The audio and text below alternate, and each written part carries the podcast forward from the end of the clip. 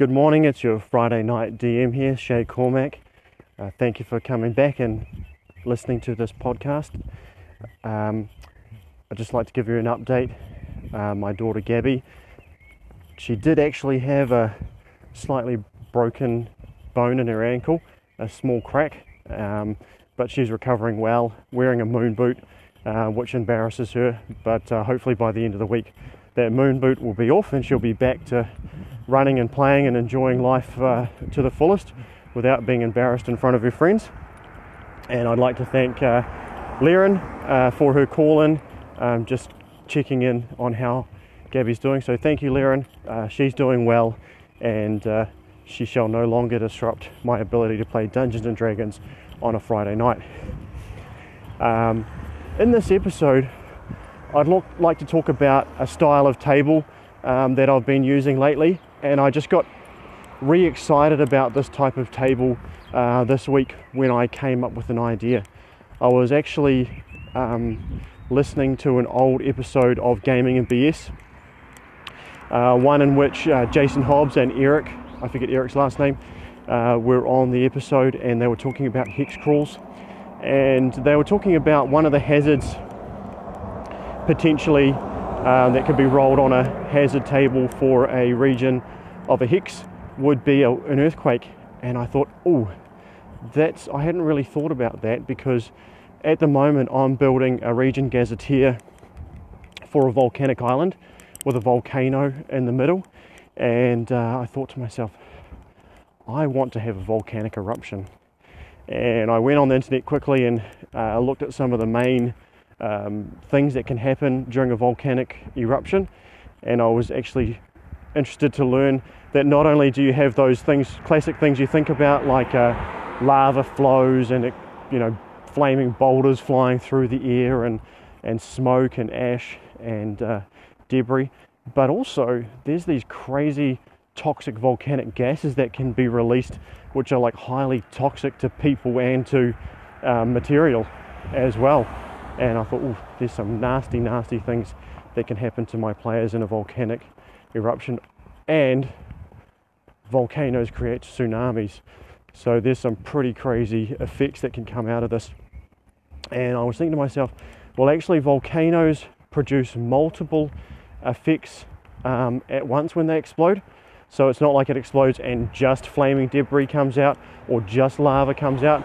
You know, it can be a combination of those things and how can I best do that without actually just hitting my players with all of the bad stuff that a volcano produces all in one go.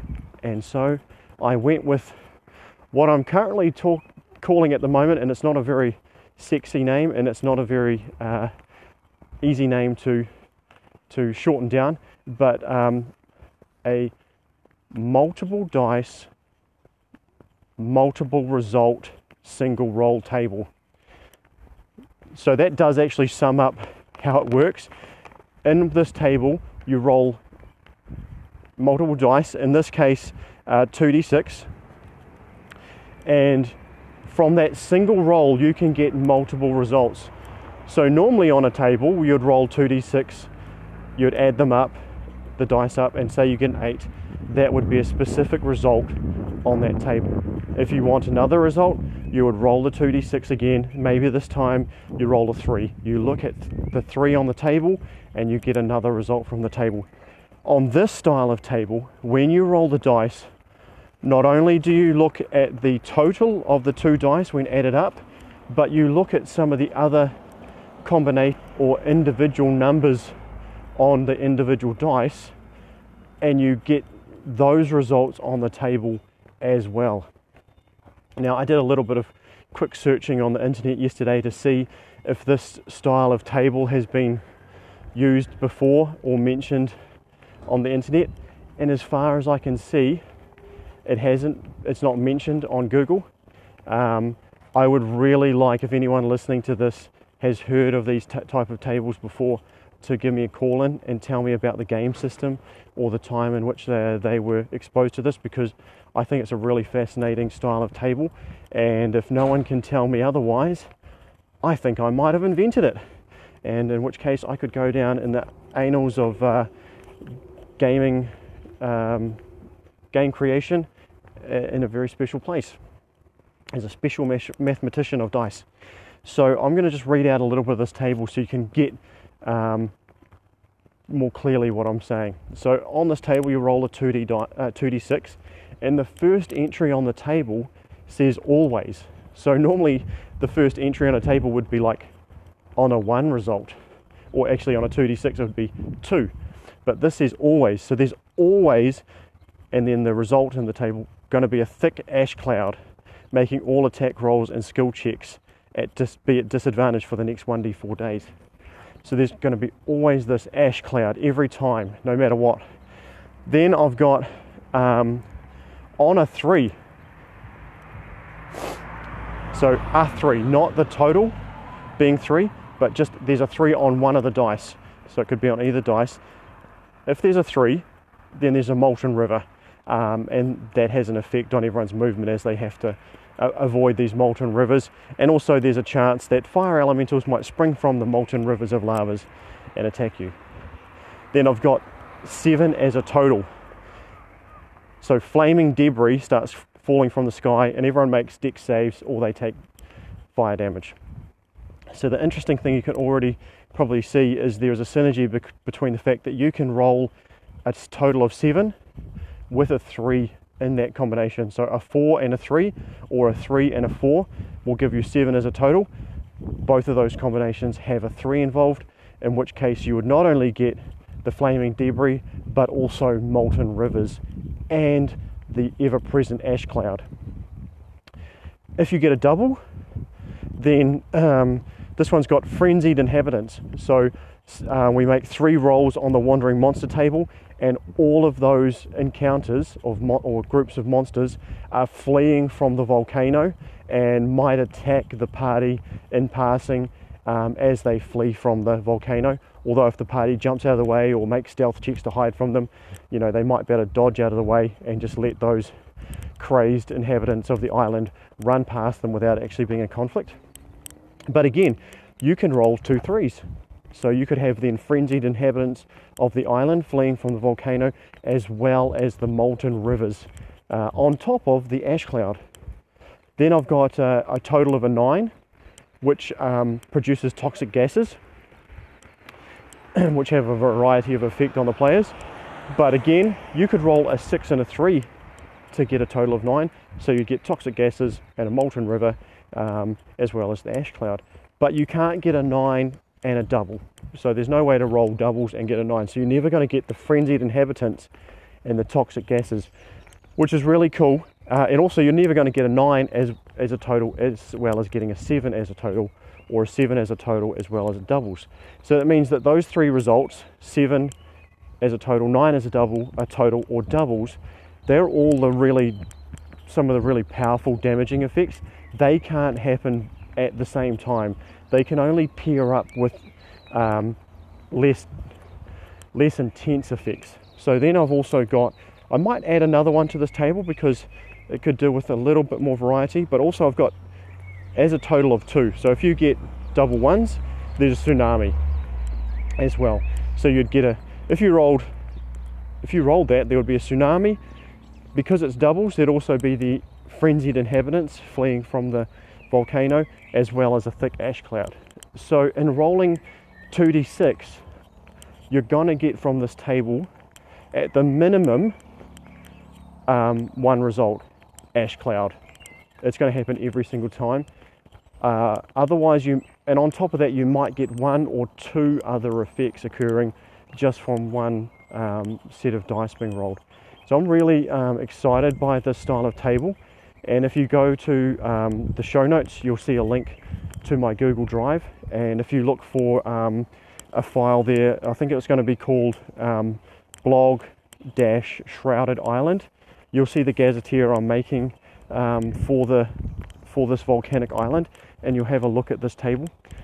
I think this table has got, or this style of table has got a lot of potential because I already think about the idea if you turn this into a table where you roll three d6, and now you have the option of rolling doubles, triples, maybe you even put a result on the table of a run.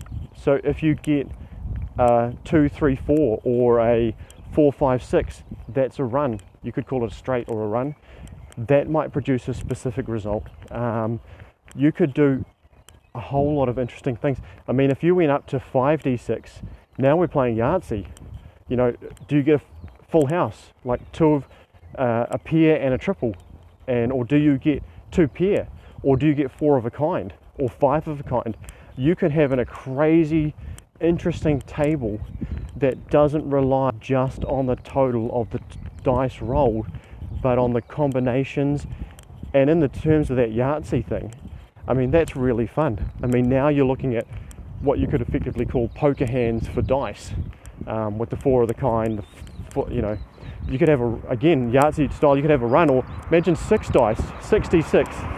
If you get a one, two, three, four, five, and six, so a, a straight run of uh, results on the dice, that's extremely unlikely. Which, but it means you can do extremely unlikely effects, and there's great ways of pairing stuff up. So you can have uh, on that Yahtzee style table, you could have uh, a roll a pair as a being an option, as well as um, I roll um, a total of all the dice added up. So you can get the result of the pair as well as the result of the double, uh, sorry, as the result of the table total.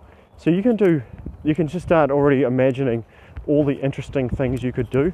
There's the possibility of doing this style um, with different sets of dice, so not necessarily all d6s. It could be a combination could be, you know, and uh, you could start mixing it in with the idea of that, that fistful of dice, d4, 6, 8, 10, 12, and 20, uh, for random encounter tables or random NPC creation tables. I've been thinking about the idea of how I could develop this into you roll that fistful of dice to create an entire encounter in one roll. Um, so where this roll produces the ha- the possibility of hazards, what type of hazard, the possibility of a wandering monster, what type of wandering monster. If there is a wandering monster, it produces the result of whether uh, its reaction roll, um, and maybe even the tactical terrain or, or like encounter distance. So with one roll of the dice, when people walk into a hex, you can determine the whole encounter uh, with one roll. And not only would it be the results of those individual dice, but then some of the combinations, which could be create some really interesting uh, synergies. And it makes me also think of the fact that I was introduced to this idea again by Eric, uh, who's featured heavily on Hex Talk and occasionally on Hobbs and Friends. Sorry, Eric, I'm going to get your full name and put it in the show notes. Um, but Eric introduced me to the idea that on a wandering monster table, if you roll doubles, then you roll on the wandering monster table for the adjacent hex, or maybe even on the. Uh, and so you can ha- have um, two groups of monsters and then roll on another table to see what their relationship is. So when you start thinking about relating tables together in that way, combined with this idea of looking not only, I guess actually, this is where I first was introduced to the idea of not only looking at the result as a total, but also whether there's something else like a doubles occurring. That is the first expression of it I've, I've ever come across, and I only just realised now, but I hadn't really thought of it. Um, but you can see then that you can make a doubles on your wandering monster table, create a synergy with another table, and create more interesting um, variety of results from your random rolling. And you know, a big part of what makes a hex crawl a really fun way of running um, a game of D&D is that the dungeon master gets to roll the dice a lot. The dungeon master is surprised a lot by the results of the rolls, even if he wrote the tables or he or she wrote the tables. You're always surprised at what the dice can bring up, especially um, when you have multiple tables interacting, because um, you know something's got a that's got a one in ten chance of occurring. Um, you might expect it to happen, but then when there's a one in 20 chance of it um, interacting um, with another result on a different table, you know, suddenly it's very unlikely that it's going to happen. So you probably have never really thought about um, that particular result coming up in a combination. So when it happens, it's a it's a burst of inspiration and surprise and fun for the dungeon master just as much as it is for the players. And I must mention at this point as well, I've been talking a lot about hex crawls, but the creation of um, region gazetteers and wandering monster tables and a lot of these tables that I'm talking about, they don't have to be limited to hex crawls.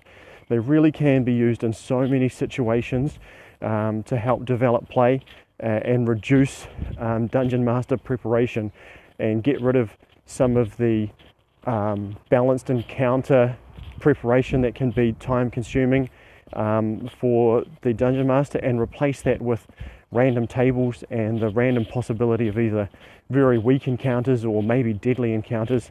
And it's not really your fault anymore as a dungeon ma- master. You don't have to decide i'm going to make a deadly or i'm going to make a hard or a very hard encounter and then try and figure out the crs and the combinations of what kind of monsters versus how many pcs turn up you can just let the dice fall and blame it all on the dice and uh, abdicate your responsibility for the results, even if you were the one to write the table. So make tables, make them crazy, um, try out some new ideas, see if you can figure out a way you can use this um, multiple dice, multiple results, single roll tables in your own um, game.